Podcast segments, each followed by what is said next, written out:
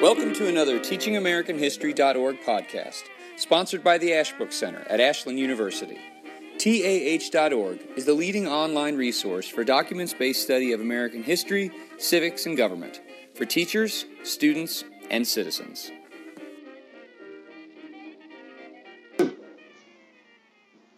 Good evening, ladies and gentlemen.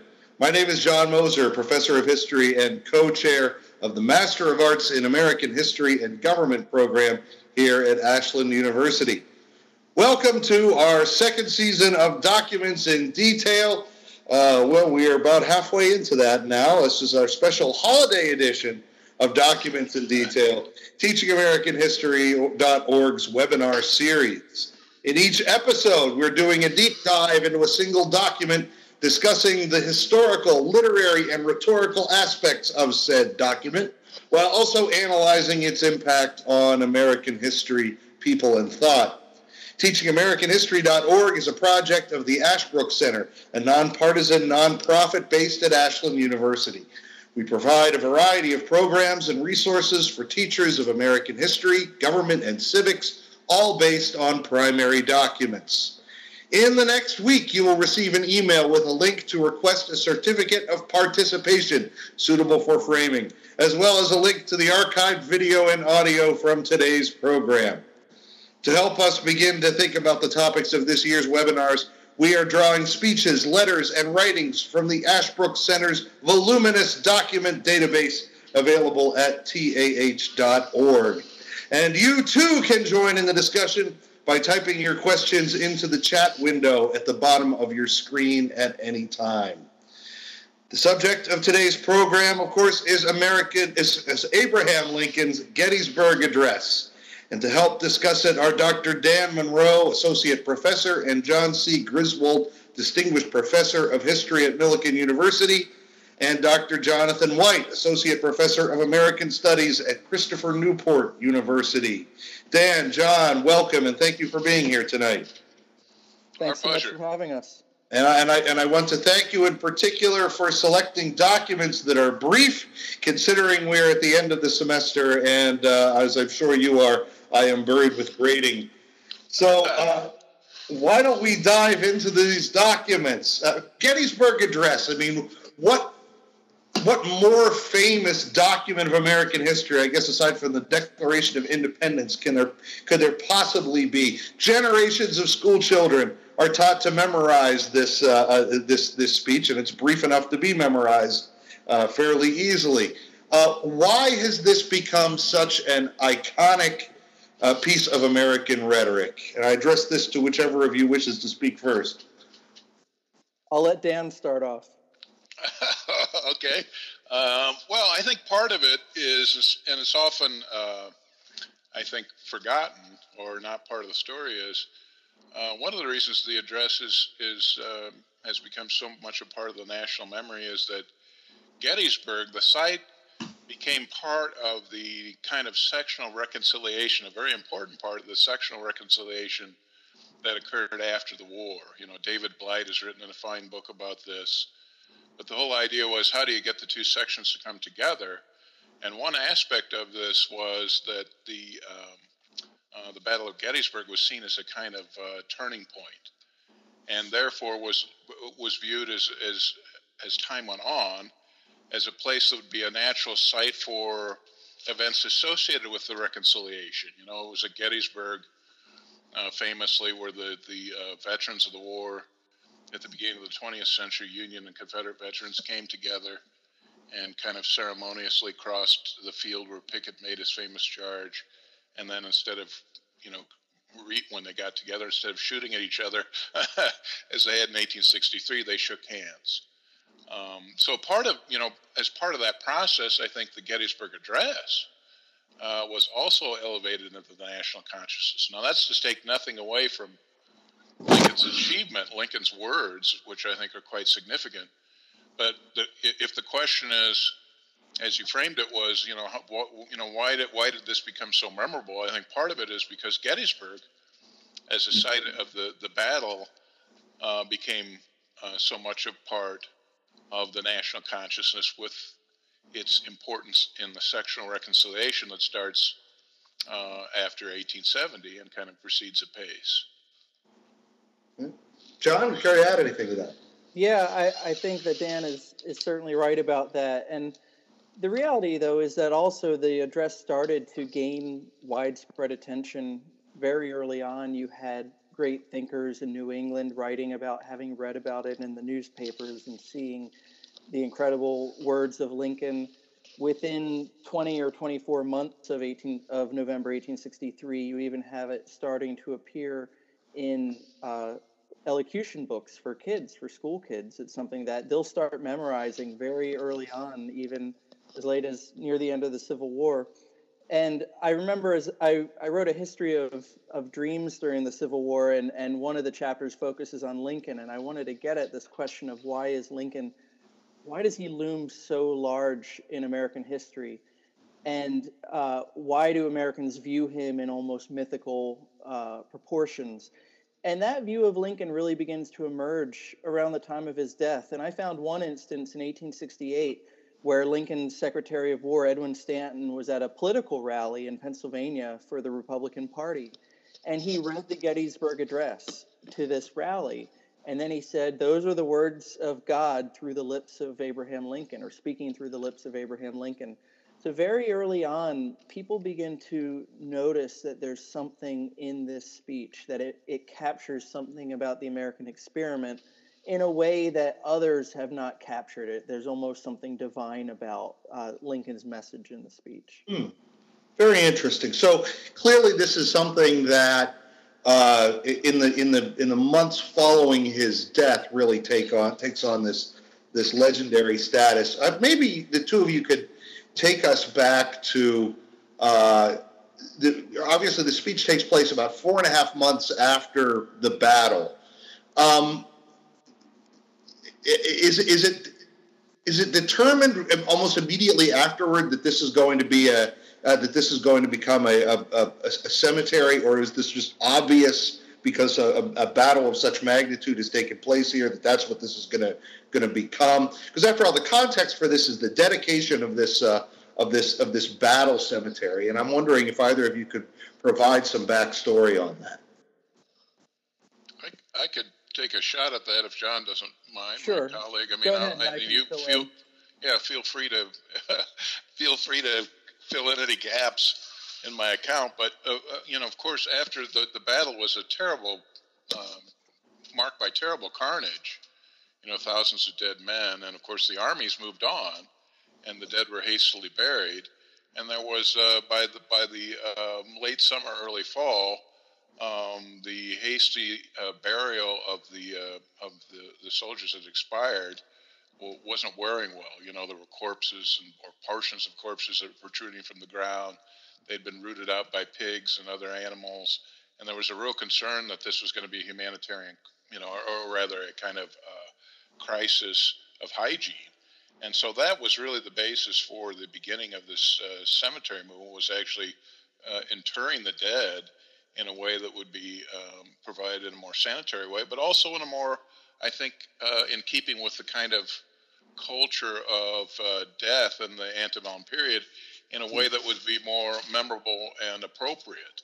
Um, you know, I think Garry Wills in his uh, wonderful book on the address talks about the culture of death in the antebellum period, the rural cemetery movement, uh, the idea of interring the dead in places that were in nature and that therefore would have a kind of efficacious effect on the living as they contemplate eternity. I mean, that, that kind of ideology forms the basis for the creation of the cemetery at, uh, at Gettysburg. And then the solemnity in which it was dedicated was also typical of that culture. Um, you know, putting the dead in a place where uh, of reverence, uh, but also a place of contem- potential contemplation for the living. Um, uh, as opposed to the what was regarded as the staleness of the old uh, churchyard cemeteries. So, um, Hey, go ahead, John, if you want to add to that or anything. Yeah, sure. There's a very good historian named Mark Schantz who teaches down in Birmingham, and he has a book called Awaiting the Heavenly Country. And it was published by Cornell University Press, uh, maybe actually the same year as Drew Faust's book on death during the Civil War. And he has a slightly different take on the creation of the cemetery and its relationship to the rural cemetery movement. If you look at rural cemeteries, you might think of Mount Auburn Cemetery in, in Cambridge, which is the first major rural cemetery in that antebellum movement. And if you were to walk through a, a rural cemetery, you'll see lots of beautiful vistas. You'll see walkways, horticulture. The monuments are all very different from one another, reflecting the the life or the wealth of the person who's buried there. And um, they're made to be, as I think you're right, Garry Wills describes, they're made to be these places of, of civic engagement where young people are they go to the cemeteries to learn about the past to appreciate their forebears to take care of the cemetery grounds and to make sure that they are um, that they're well taken care of and, and loved and cherished. And within that context um, you'll never have an unknown burial at a rural cemetery because the families own the bodies. The families own the burial plots. Oftentimes, they have small family plots within this larger cemetery. And you'll never have an unknown burial because uh, everyone is buried there by someone who loves them. And not only that, the, the cemeteries are very in, they show a lot of inequality. They show the personality of the people who are buried there, and they show the wealth of the people who are buried there.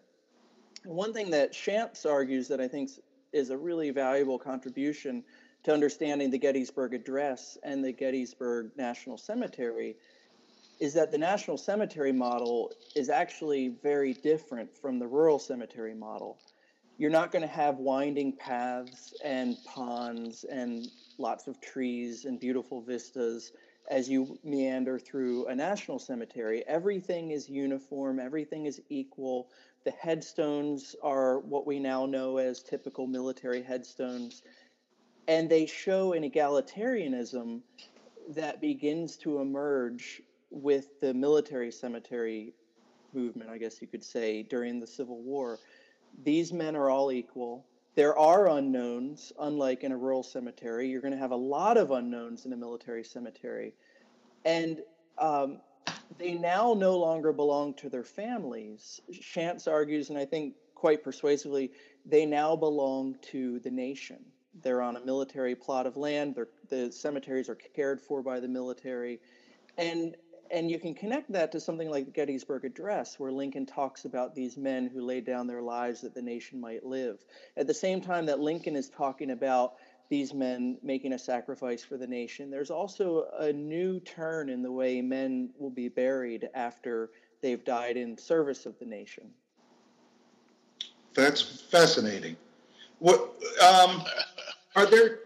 Are there stories? Uh, are, are there uh, uh, similar? Uh, were there similar cemeteries established at, for instance, Antietam and the sites of other battles uh, as, as as soon after the battle as the as the case of Gettysburg?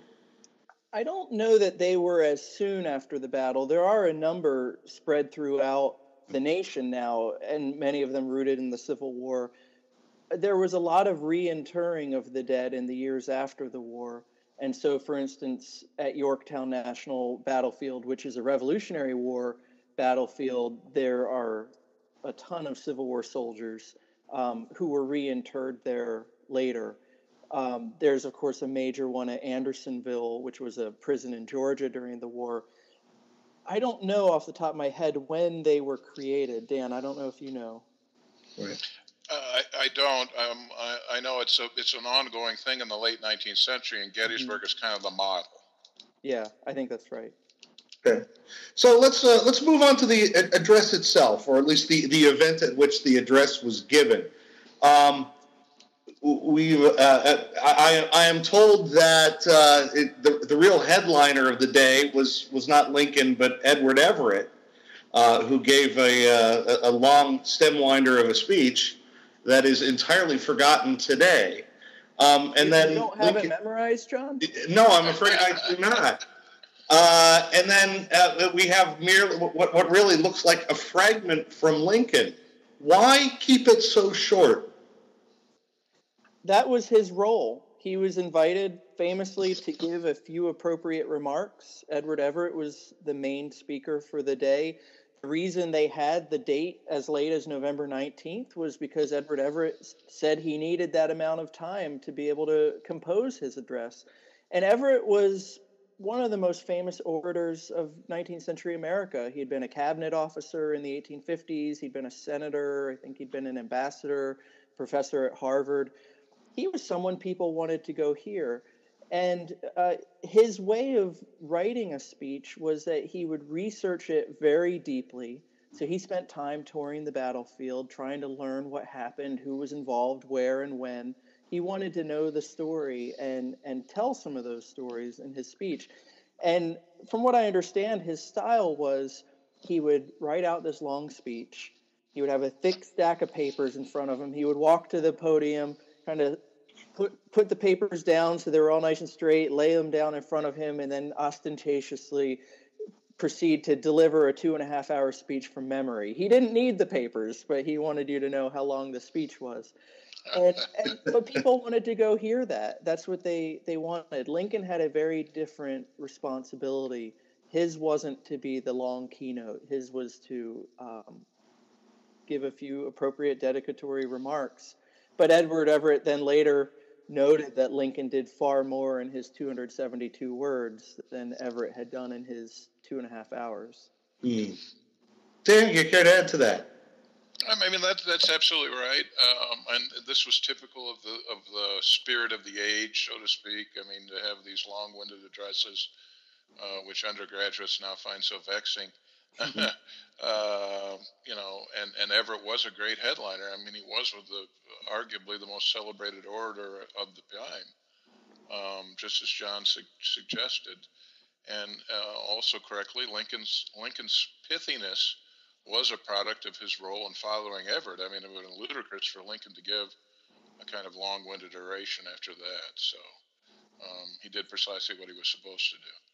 Very I good. have to say, Dan, I don't know why undergraduates find our long lectures so vexing. I mean, they're brilliant and entertaining, but they, they just don't yeah, have the attention span anymore. I, I, I, always tell them every word is a gem. You, know, you should you should hang on this stuff. I mean, come on. Yeah, well, and, and they, when when we tell them that that that that crowds of people turned out to listen to the Lincoln Douglas debates, right? Even without without modern uh, modern methods of amplification, uh, and and and they were you know, apparently held spellbound by it. And and, right. and yeah, we can't keep our students' attention for 50 minutes, right? Is it us or them? Who knows?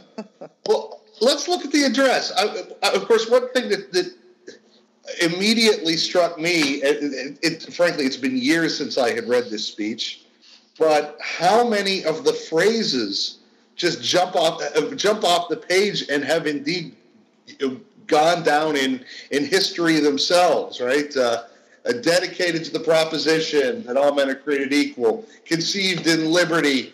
Uh, let's see, uh, last full measure of devotion. Um, uh, shall not have died in vain.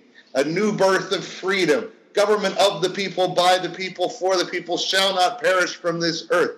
Well, is this sui generis, or where where is he where is he uh, uh, getting his right, or, or, or, where is he getting these phrases? You know, it's a great question, and I think part of the reason that they stick with us is that they've become the titles of so many books. I, mean, I can think of a lot of books that use phrases out of the Gettysburg Address as their titles. You know, Lincoln was a brilliant writer, and you see it in his writings throughout his life, his adult life. With the Gettysburg Address, he had some, he was certainly thinking about it over a long period of time. And some of the ideas are ones that he borrowed, things like fourscore. There was a, the Speaker of the House of Representatives, Galusha Grow, had used that phrase earlier uh, in the year, and it had been in a somewhat well-known speech. So Lincoln would have certainly been attuned to that. The idea also comes out of the Book of Psalms in the Bible in terms of how long people will live. Lincoln knew the King James Bible very well, much of it by heart. So phrases like fourscore would have been something that he may have latched onto from somewhere else. it's funny, Lincoln wrote some or gave some test runs of the Gettysburg Address beforehand, and they often aren't as well known because the writing isn't as captivating as the phrases you described. He actually wrote a poem about the battles of Gettysburg in July of 1863. It's just a couple lines long from Robert E. Lee's perspective, where he was sort of playing with in his mind uh, what had happened in Gettysburg.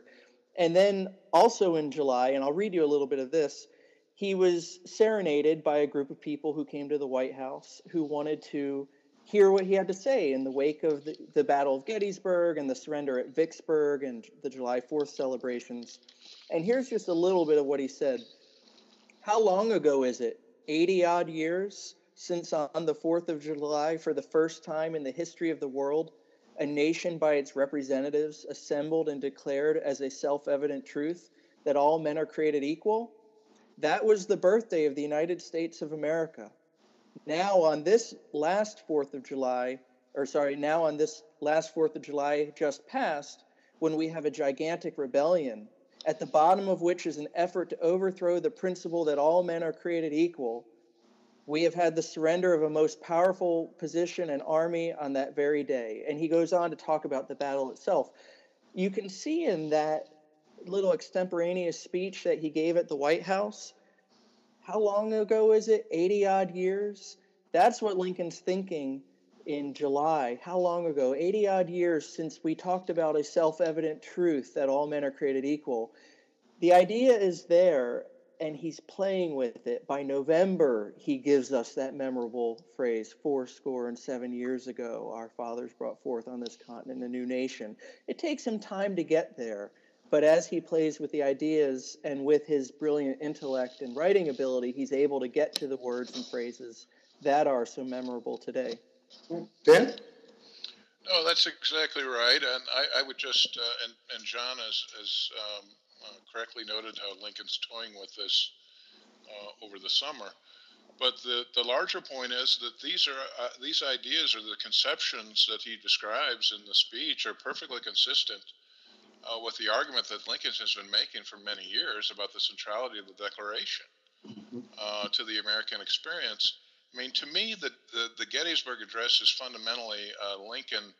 You know, remember, and let me just say parenthetically, by 1863, there's been terrible carnage and bloodshed. Of course, Gettysburg was a classic example that, you know, um, terrible battles where thousands of men were killed and annihilated. Lincoln, it seems to me, by 63 is at pains to, to come up with a kind of definition of the war or, or an explanation of uh, why all this carnage was necessary. And he'd been providing that or attempting to provide that since, you know, for, for a long time. I mean, if you look at his July 4th, 1861 message to Congress, um, yeah, when, when he, he attempts to provide a kind of definition in that address for why the war was a necessity and why it should be uh, fought. And at central to that definition is his conception of the United States as a place where all men were created equal, that the Declaration is the fundamental document of the country, and that the country over time had fallen away from that definition thanks to the institution of slavery. So the war was to reestablish the centrality of that in uh, in uh, the country. And further, um, just just to, to note the unity of his argument or how his argument is consistent over time. You know, in, in July of '61, Lincoln famously says, uh, "We contest for a system that allows every man an unfettered start in the uh, race of life. Um, you know, all men are created equal." He says the same thing in the Gettysburg Address. I mean, he's constantly contending for the centrality of the Declaration in the American experience. Hmm. Uh, that's right. Can I can I add one thing? Please. It one important point that he makes in the Declaration is changing it from a self-evident truth that all men are created equal to in the Gettysburg Address a proposition that all men are created equal. And I think he was doing that for precisely the reasons that Dan is describing. At this point in the Civil War, there's been an incredible amount of death and destruction. It's not self evidently true that all men are created equal. Not everyone accepts that. The Confederacy has formed a nation, their vice president has said, because of the self evident truth that all men are not created equal. And so he uses that word proposition, which is a mathematical term, to say this is something that we are arguing for. A proposition is something that has to be proved. And so we are in this war to prove that the founders were right when they said all men are created equal. This uh, this gets us to a question Larry Fata asks, uh, one of our uh, one of our listeners tonight. Obviously, not everybody liked this speech. It was the Chicago Times editorial, which takes issue specifically with the notion that uh, that this war was being fought over uh, over slavery or over some proposition of equality. Um, at what point did this speech become uh, sort of above reproach and and, and and and part of the American pantheon? I mean, to me, it goes back to my original uh, comments at the beginning of the session. Uh, I think it's part of the uh, uh, and this, and, and John was absolutely right about this too. Um, but you know, it's part of this kind of growing uh, sectional reconciliation over time that elevates Gettysburg and everything associated with Gettysburg, which isn't to take away from the, the stature of Lincoln's speech itself. I mean, uh, for all the reasons we're talking about this evening, it's a wonderful speech. Uh, it's a memorable speech. Uh, he summarizes you know, or, or he presents in a very pithy way the central issue of the war and the central paradox of the institution of slavery in the United States. I mean, he gets to it right away. But to get there, I think it's part of that larger conversation about Gettysburg within the context of how the country processes the war after it ends. Uh, to me, that's that process that helps elevate it into the kind of uh, pantheon. Mm. Okay. John? Yeah, and the, the questioner is certainly right. When Democrats saw this in November of 1863, they saw this as the first salvo in Lincoln's campaign for reelection. They saw it as a partisan document. The Chicago Times is, of course, a very famous new, Democratic newspaper whose editor was arrested in 1864. So they, they don't view the, the Gettysburg Address with any sort of uh, as a great a speech of great ideas. It's after the war that that happens well, and, and, just just to continue with the Chicago Times, if I can, um, you know, note, note how the, what the Times is contesting in this editorial. They're contesting the idea of equality. Uh, mm-hmm. you know, the you know Lincoln is you know he does this time after time. I mean, I think one of Lincoln's central contributions to the uh, American political culture is his insistence that the fundamental document of the United States, the fundamental uh, uh, premise of the United States is that great second paragraph of the Declaration. You know, that's what the country is all about. And the Times is saying, just by making that argument, you know, that all men are created equal, that they start, as he says in July 4th of 61, you know, we contend for a system where it allows every man an unfettered start. You know, the Democrats uh, of the time regard that as a partisan statement because in their view, as the Times does, it lists all of the all of the compromises on the institution of slavery in the Constitution, and suggests that there is no equality, and to and to suggest that there is is a kind of fundamental um, uh, difference between the two parties. Uh, so that you know that's very significant. I mean, it's easy. Uh, it's easy to submit, uh, dismiss the Chicago Times uh, because of its, uh, you know, bitter language and its, its extreme partisanship, although that was not unusual with newspapers in this period on both sides. But that's a very significant difference between Lincoln and the Republicans and uh, and people like Stephen A. Douglas and, and the Democrats. Although Douglas has already gone to his reward by 63, but his his his ideas persist. Hmm. Dawdilism was not a term that I could find any definition of except by context, just to get dragging partisan partisanship into a uh, uh, into a speech where it's not uh, appropriate, I suppose. Um, so by this time, then Lincoln's mind is made up that this war is going to be about uh, uh, about abolishing slavery. Is that is that correct? I mean, this was not his position at the uh, at, at, at the outset.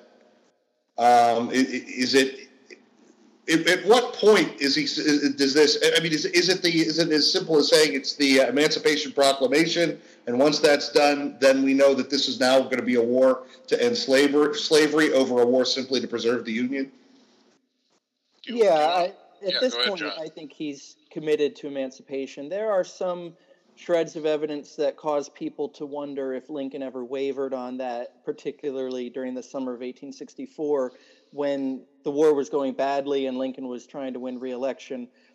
But my view is that after January 1st, 1863, when he issues the Emancipation Proclamation, he's fully committed. Now, that's not to say that union means less to him. He is, if you were to ask Abraham Lincoln in November 20th, 1863, why are you fighting the war? He would say, I'm fighting to restore the Union. Union, I think, was always his primary goal. But by 1863, he believes that emancipation is a means to making reunion possible by winning the war, using the power of black men as soldiers rather than allowing them to be slaves in who support or whose labor supports the Confederacy. So union, I think, is always primary for him, but emancipation is a major part of that by this point. When he when he says new birth of freedom, is, is this merely another way of saying the abolition of slavery? I, mean, it, it, sounds like there's there's more to it than that. Could could either of you say, or both of you, preferably, say something about what's packed into that phrase? I think there's I think there's a lot packed into that phrase. I mean, Lincoln's fundamental argument uh, was and had been for many years that the country had been drifting away uh, from first principles, that the founder's vision had been abandoned or was in danger of being abandoned. Uh, that's his critique in the Peoria speech and Cooper Union, time after time after time. Uh, the whole idea was, and, and also in his debates with Douglas, where, uh, of course, Lincoln famously says um, that uh, black men and women are entitled to the fruits of the labor just like I am. You know, he gives the, basically a moral condemnation of the institution of slavery. So Lincoln's fundamental critique was that the country had drifted away from first principles and was in danger of becoming something that the founders had never intended. You know, this kind of slaveocracy or slave power or this uh, something uh, that had uh, was absolutely contrary to the original spirit and vision of the founders. So his, you know, the phrase "new birth of freedom" means a kind of going back. You know, James McPherson calls it uh, the second re- Amer- uh, revolution. You know, the idea that you're going to re-embrace uh, these fundamental principles that the country's fallen away from over the course of uh, several decades preceding the war, and that's the new birth of freedom. Excellent, John. Yeah, I think that's right, and I think that the other aspect of it is that this is a as as Dan has alluded to, this will include black people, that they will be included within the people. When he says a new birth of freedom, that government of the people, by the people, for the people shall not perish from the earth, I think he's he's including all people in that. And and you see even hints of that in the Dred Scott speech that Dan alluded to. Um, at the very that's the speech he gives in June of 1857, where in response to this terrible decision by the Supreme Court, Lincoln shows how historically inaccurate Roger Taney's opinion was in saying that African Americans are not citizens and cannot sue in the federal courts. And at the very end of that speech, Lincoln says, We desired them to be considered citizens, at least so far as would give them a hearing in court. And then he talks about slave women as having a, a right of consent. And so I think by in 1857 he's he's starting to wrestle with this idea of black citizenship and then by 1863, in the Gettysburg Address, you see it a little more fully in um, the in the speaking of a new birth of freedom right before government of the people. And then you see it, I think, in one of his last speeches, in, in his second inaugural address, where he closes by talking about a, a just and a lasting peace. What would make the peace just and lasting? It would be undoing what has happened since the founding era, undoing the stripping away of voting rights from black men. And Lincoln points out earlier in his career, when the Constitution was ratified, at least five states permitted black men to vote. Historians have actually found that it's nine states. So for Lincoln, black men were part of the people at the founding of the nation. And now he's saying we need a rebirth. We need to get back to first principles, as Dan said. At what point did was Lincoln not a, an admirer of, of colonization? And, That's and a- Yeah, well, he does talk about uh, advocated up until uh, basically January 1st, 63. and then again, Yeah. it falls out of his uh, pantheon. uh, Yeah, there are a few people who argue that Lincoln was advocating for it as late as 1864, but I've not really found their arguments persuasive. I think Dan is right. At, at the moment that he issues emancipation, the Emancipation Proclamation, colonization had been in his earlier writings, even the preliminary proclamation, I believe. It's not in the final proclamation. He takes that out. okay. Um, and let me just let me just I mean this is I, I don't know how far we want to go down this path, but uh, Lincoln's Lincoln's fundamental policy for many years had been gradual. To you know how to uh, if people ask him how should we deal with the institution of slavery, it was restrict it, not allow it to grow outside of the South, place it on a course of ultimate extinction. And as far as emancipation, it should be gradual, compensated, and followed by colonization which was Jefferson's and Henry Clay's uh, position as well. I mean, this is, I, I think, uh, I would characterize it as typical of a Whig, uh, and Lincoln was a Whig a lot longer than he was a Republican. Uh, typical of Whig sensibilities. You know, how do, how do you take the most controversial issue in the in the country and deal with it without bloodshed? You know, because the Whigs were all about social order. So to avoid, you know, some kind of or try to avoid some kind of terrible bloodletting, which happened in the end anyway, this was his moderate policy with regard to slavery. Okay. Um, Isabel, a little while ago, mentioned uh, that, uh, uh, or John, I believe, mentioned that that that this the Gettysburg Address is uh, could be looked at as the start of Lincoln's presidential 1864 reelection campaign. Um, Isabel Smith, in that vein, asks, "Did the political party divide greatly affect how Lincoln spoke in this address?" It's a good question. I I would tend to think not, but I I don't know. I, I agree with you, John. I mean, I, I don't, I don't, I guess I, uh, I don't see this as ex, uh, particularly political speech. I mean, it's not like Lincoln is lancing the Democratic Party or taking shots, even veiled shots at his opponents. I mean, and when Lincoln wanted to do that, he, he did it. Yeah. you know, all you have to do is look. I mean, look at the debates with uh, Stephen Douglas. I mean, he wasn't afraid to be partisan. I mean, I, to me, this is. Um, I mean, I would be skeptical that he approached this as a way to set himself up in some fashion uh, for the '64 election. I think I, I, I view it more as Lincoln making this consistent argument about the centrality of the Declaration. You know, here's a, here's another opportunity for me to say to the public, uh, with the Great Battle of Gettysburg as a backdrop, uh, that we need to embrace the Declaration and the and the true meaning of the second paragraph, as John so eloquently said, uh, which in, includes Black Americans.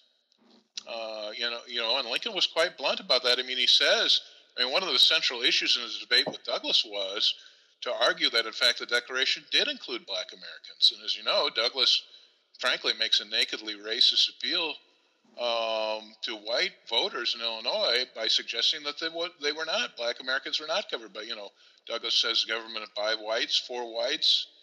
You know, it's a white government. Uh, and Lincoln is at pains to refute that. So this is completely consistent with that argument, I think. Okay. Um, why don't we uh, turn for a moment to uh, William Lloyd Garrison's "The War: Its Cause and Cure"? Uh, I, am not sure which of you recommended that this be uh, that this be included, but um, help us understand how this fits in. I, I, imagine that that it would be fair to say that Garrison liked the Gettysburg Address, um, but uh, of course this this predates it by two and a half years. Um, what can you say about the the importance of of, uh, of Garrison to all this? I'm going to say that I don't recall recommending any readings, so I'm going to have to defer to Dan. I, I didn't recommend this either, so well, there must be some kind of mystery uh, uh, uh, recommender. But but you know, this is I mean, this this is fine. I mean, um, Garrett, you know, I, I I can speak to Garrison for a few minutes unless you want to start, John. I, I, I just talked for a while about. I mean, let me just say that I, I think one of the, the value of Garrison was, and it's again emphasized in this piece, uh, in May of 61, Garrison always places slavery at the centrality of the crisis. You know, why is there a crisis? Uh, what, you know, why are we ending up in this civil war? It's because of the institution of slavery, uh, not the tariff or not some other esoteric cause. I mean, Garrison, of course, is is kind of the, in many respects, the uber abolitionist in the period, a very controversial uber abolitionist, but he's certainly one of the leading, if not the leading figures. But what Garrison is constantly hammering is on is the centrality of slavery as the point of departure as the, uh, the, the, the line between North and South upon which everything is crumbling. And he does that again in this in this piece, um, where he says, you know, in, in one of, in the third paragraph, uh, the cause is slavery. You know, this is this is why this whole thing is happening. Um, and as as as you know, as we know, thanks to the work of Charles Dew and others, uh, even people in the South uh, who were at pains to perhaps suggest that slavery wasn't central, uh, in their heart of hearts accepted or recognized that slavery, in fact, was central to the whole conflict. Hmm. John? Uh, I concur. I, I, don't have the document in front of me. I'm sorry. Uh, but uh, it's it's my understanding that uh, Garrison and Lincoln did not were not always in the warmest of terms that Garrison kind of saw Lincoln as a squish. Uh, at what point is it is is it in in, in 1863 or is it the the uh, uh, the the uh, Emancipation Proclamation that that, uh, that, that that causes Garrison to warm to him, or does he ever really warm to Lincoln? Yeah, I think the Emancipation Proclamation, Garrison sees the Emancipation Proclamation as a very major positive step but if I recall correctly, even by 1864, Garrison was not, he was, if I recall correctly, not thrilled with Lincoln as the running as the candidate for the Republican Party until very late in the campaign. Frederick Douglass was the same way. The abolitionists, Lincoln wasn't an abolitionist. And so for the abolitionists, Lincoln is a little too moderate for them. Garrison, when he founded The Liberator in 1831, published an editorial that's very famous now where he says, I'm not going to speak with moderation. You know, if you see your wife in the hands of a ravisher or if you see your babe in a fire, you can deal with that moderately, but I'm not going to deal with slavery moderately. I mean, that was who William Lloyd Garrison was. And for the next 35 years, he publishes this newspaper from that abolitionist perspective. Lincoln was not an abolitionist, Lincoln was a moderate political Republican. And um, and so I think Garrison was always going to have reservations about Lincoln. Lincoln would try to persuade the abolitionists, people like Charles Sumner. He would say, Look, I'm six months behind you. Just give me time to be able to do what I need to do. But the abolitionists, until the very end of the 1864 campaign, are really frustrated with Lincoln. And there were even some abolitionists after Lincoln was assassinated who were who actually were glad that he had been assassinated because they thought Andrew Johnson would be more radical, and now the moderate Lincoln is out of the way. Now, I don't think that was Garrison's view, but there were certainly some radical Republicans in Congress who took that view of Lincoln's death. Oh, that's that's absolutely right. And uh, just just to add to John's fine answer, um, uh, you know, the the classic example of Lincoln's moderation is his letter to Greeley, in August of 62. I mean, Garrison would never have written that letter. Right. I mean, Lincoln famously says, uh, well, I, all I'm about is to save the Union. And if I could uh, save the Union by freeing all the slaves, I would do that. If I could save it by freeing some and leaving others in bondage, I would do that. You know, so on and so forth. In other words, Lincoln was prepared to accept half a loaf mm-hmm. uh, with regard to slavery. Garrison as John pointed out, was an absolutist on slavery. I mean, there was no way that you could compromise on a fundamental moral issue like slavery from Garrison's perspective. So, as John suggests, the abolitionists were very critical of Lincoln. I mean, especially the first 18 months of the war. I mean, their view was once the war began, it was time to emancipate right now. You know, this was the this was the moment. And Lincoln, to keep the border states, uh, you know, uh, happy, uh, was reluctant to do that without some kind of compensated emancipation uh, scheme, which he you know proposed numerous times. Um, so they were very upset with him. I mean, they they uh, if you look at Garrison's paper, it's filled with criticism of Lincoln, um, and he was just savagely criticized. And as John's pointed out, he was not their preferred candidate in '64, uh, or many of them hoped that he would be overthrown, and uh, someone else would be leading the ticket that year. At the heart, the fight between, or the fight, probably the wrong word, but the but the long uh, disagreement between Lincoln and Garrison centered on the, on the Constitution, did it not, or whether whether it was a slave owner's document or, uh, or, or or whether it looked beyond slavery? Yeah, Garrison thought the Constitution. He called it a covenant with death and an agreement with hell, and he very famously, on July fourth, eighteen fifty-four. In Framingham, Massachusetts, burned a copy of the Constitution in front of a large audience and then stomped on the ashes. Frederick Douglass called the Constitution a glorious liberty document. And I think for Lincoln, the Constitution was a liberty document. If you, the way Lincoln read the Constitution was through the lens of the Declaration. And so for him, the founders had set up a system whereby slavery was on the, uh, the course for ultimate extinction. The Constitution Lincoln would point out, never referred to slaves as property. It refers to them as persons. And so he would point to arguments like that, saying the founders, I think this is in the Peoria address, saying the founders hid away slavery as you would a wen or a cancer when they put it in the Constitution. They didn't put it at the forefront.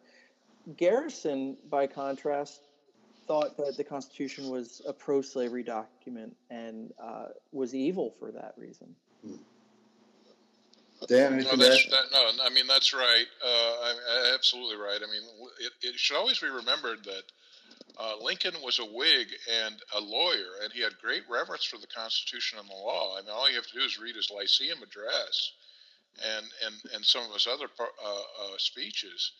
But the Lyceum is particularly eloquent in this regard, where you know, in the face of uh, examples of mob violence, uh, Lincoln condemns uh, the abolition movement if it violates the law. Uh, you know, Lincoln was all about, Lincoln basically says time and again if you're unhappy with the Constitution, well, there's a process for uh, dealing with that. It's called the amending process. If you're unhappy with a law, you have to obey it, even though you're unhappy with it. You just have to pass another law. You know, follow regular order. I mean, Lincoln famously says in the Lyceum address, um, you know, let let the Constitution and the law be preached to every lisping babe. you know, let it become the uh, the political religion of the land. So that was that was absolutely not uh, Garrison's view. You know, as John's pointed out, Garrison regarded the Constitution as as as uh, filled with compromises on an issue upon which he felt there was no way to you could compromise uh, because of its immorality. Um, Lincoln was always trying to work through what I would call regular order. You know, how can we keep the country together and avoid violence on this most sensitive of issues? Can I uh, follow up on that? But it'll sure. slightly change directions. In all, I, there's a lot of work on the Gettysburg Address that I've never read. There's a you know so many books and articles about it. So maybe someone has done this. But in all of the reading I've done of scholars writing about the Gettysburg Address, I've never seen anyone connect it to the Lyceum Address.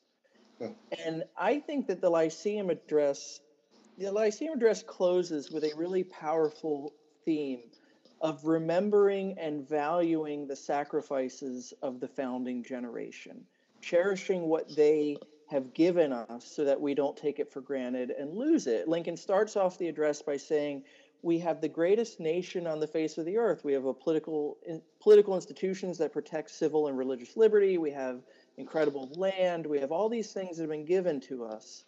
He then spends the bulk of the address talking about how we're, we're running the risk of losing these things because we're not living under law and order, as Dan just described. We have mob violence everywhere, and we run the risk of losing what the founders gave us and he closes with a theme of remembering the sacrifices of those who went before and those who gave us what we have.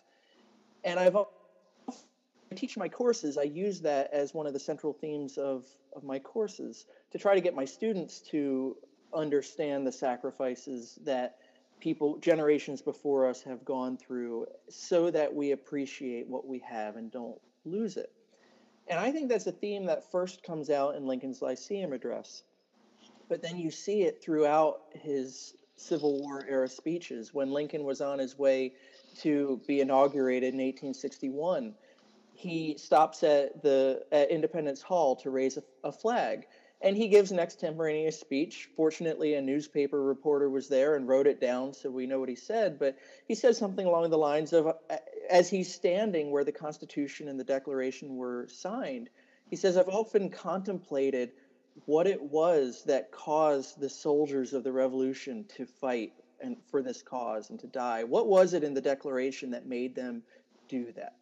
And then you see it in his first inaugural address in that wonderful closing paragraph where he calls on Northerners and Southerners to remember the sacrifices of the founders, remember the common bonds that tie North and South together. He says the mystic chords of memory from every uh, battlefield grave, and I, I, forget it now. I'm, I'm butchering it. But you see those ideas then, excuse me, in the Gettysburg Address where he wants Americans to take note of the struggles of the, the men who died, those who struggled here, that that nation might live. So throughout his adult life, he calls on people remember the sacrifices of the founding generation so that you don't lose what they gave you. And then with the Gettysburg Address, he gives it a little tweak. Remember the sacrifices of those who struggled here that that nation might live. Why? So that we rededicate ourselves to what they died for the Union, and now a new birth of freedom. I maybe shouldn't have said all this because I'd like to write about it someday, and there's 55 people listening in, so I hope no one takes the idea. But I thought it was something worth pointing out. Yeah. I, lo- I love that too. You should you should go with that paper, John. I, I, I think the, the the Lyceum address has certain fundamental principles, and you've just described them. Uh, so I'm not going to belabor it, but I think you're absolutely right. There's a, there's much in the Gettysburg Address is kind of a, a, a, a reference uh, to those fundamental principles of bringing them forward and then updating them in light of the war. Right. Uh, but the, the, the, fundamental nature of them, uh, of Lincoln's vision for the country is all laid out in that speech very early in his career. Yeah. Maybe we could talk a little more about how this speech is received. Uh, we, we, we have uh, we've already mentioned the uh, uh, the uh, Chicago Times scathing editorial. But how, for instance, was this uh, was this speech received in, say, the border states? That's a tough one. Yeah, yeah that's a good question. I mean, uh, the, in, in general, I would say, uh, you know, the border states, remember, are slave states. Hmm? So they're not happy, uh, although uh, the, sla- the slavery wasn't emancipated there by the proclamation. They're not particularly happy, uh, or at least slave owners not particularly happy with the trend away from slavery. It is a bone of contention. But I think they also recognize, I mean, the overwhelming sentiment in places like Kentucky and elsewhere in Missouri is that it, we have to win the war. You know, the war needs to be won and victory needs to be achieved. Um, and so they would probably, I mean, I don't know, I can't think of anything, any specific references come to mind about uh, the Gettysburg Address, but I suspect that their reaction would have been something along the lines of, uh, you know, this is this is Lincoln again, providing a kind of definition of the conflict, and we've already embraced the fact that uh, emancipation as a war measure is something tolerable. John, any you no, I, yeah, I, am not sure I could add anything. Sorry. Yeah. Um, well, we have uh, about seven minutes left. Uh, let me uh, let, let me just ask for closing arguments. Mm-hmm. Um, if we've got uh, fifty some teachers here, I presume that most, if not all of them, are teachers. Uh, who are uh, who are presumably going to, to, to to bring the Gettysburg Address before their students what should be the takeaway? What's what's the hook that the stu- what uh, the teachers can use to to, uh, uh, to to to let often skeptical students know that this is this is important not only for 1863 but for today. Dan, would, do you want to go first, or I can go? It, it, I'll just say. I mean, I, will just say this. Um, I think the to me, the way to approach the Gettysburg Address, and I just did this in class uh, a week or so ago, I approach it as another example of Lincoln defining the war, telling the American people why the war was being fought, and frankly, why it, the sacrifice that had been made, the supreme sacrifice that he refers to in his speech, uh, was a laudable one, and that is that the country was embracing, re embracing the ideals of the Declaration. Uh, I mean, when I do the survey course, uh, I constantly emphasize when I talk, when I, you know, after the Declaration, of course, I constantly emphasize when I'm talking about the 50 years after the Declaration, you know, into the antebellum period, that the fundamental principles that the country was founded upon were uh, being forgotten. The country, in, in the face of all the profitability of slavery, was drifting away from those first principles. So Lincoln is constantly at pains to note that, that note that that is happening in the 1850s, and then during the war, he embraces the opportunity to define why the war was necessary, and further why this new birth of freedom was a significant thing. You know, that the country was returning to those first principles. So that's how I pitch it to my students. Hmm. Yeah, it's helpful to, to think about that most of the people listening in are teachers because I think we can all empathize with one another that when you teach history, whether it be it to high school or college students, a lot of students just don't really care. And they they're just there to get the piece of paper at the end of the four years that says you've graduated. And when you have bio or psych majors who are taking it for a distribution credit, you know, they they want to know what they need to know for the test and and oftentimes maybe even that's a stretch. My students are wonderful, so don't don't don't take it up the wrong way, I suppose. I, I hear that other faculty members deal with that sort of thing. And so when I teach, I, I, do a course every fall that focuses on the Declaration of Independence and the Constitution, and how have those documents been interpreted throughout American history. So we, I actually, the first document I teach every semester in that course is the Lyceum Address. And if you've never read it, I, I commend it to you. It's if you're home on a Friday and you don't have anything fun and exciting to do, curl up next to the fireplace with Lincoln's Lyceum address, and it'll be a, a night well spent. But in that, we've already talked about the themes of that speech, where remembering the founding, what does the Declaration mean? What does the nation mean? Remembering the sacrifices of those who came before you. And then we turn to the Declaration, and then we look at a lot of reform movements. We look at abolitionism, we look at women's rights, we look at um, the civil rights movement of the 1950s and 60s. And I try to get my students to appreciate the sacrifices of those who went before them. It could be the sacrifices of the men at Gettysburg. It could be the women who hunger struck when they were arrested at the White House during uh, World War I. It could be Martin Luther King fighting for civil rights in Birmingham, Alabama. Those are things that are tangible to the students.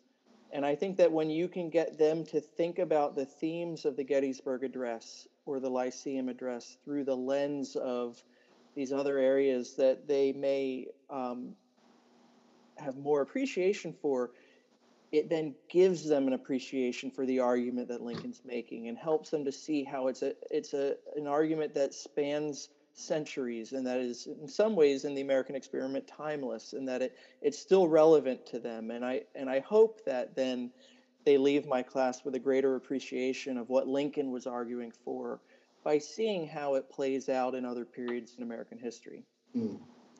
Well, that's terrific, and uh, I want to thank John, you and and and Dan as well for your participation tonight. I want also want to thank everyone who tuned in for uh, for the questions that you asked. As a reminder, you will be receiving an email uh, within the next week with a link for, for a certificate of participation. If you have enjoyed today's webinar, please consider taking an online graduate course through the Ashbrook Center. These are offered as part of our Master of Arts in American History and Government program. Uh, John and Dan both teach regularly in the quest in the, in, in that uh, program, as do I. Uh, you can find more information about Ashbrook's online course offerings at teachingamericanhistory.org. You can help us spread the word about these programs by sharing the archive link which you will receive by, by email next week. Please share that with your colleagues as well as on social media. Our next Documents in Detail webinar will be Wednesday, January 24th, when our subject will be Theodore Roosevelt's New Nationalism speech. On that occasion, I will be joined by Dr. David Alvis of Wofford College and Dr. Jason Jividen of St. Vincent College. The recommended readings for that webinar have already been posted. So we hope to see you back here on January 24th. In the meantime, on behalf of everyone at Teaching American History, we wish you all the happiest of holidays and, uh, and a successful end to your semesters. Good night.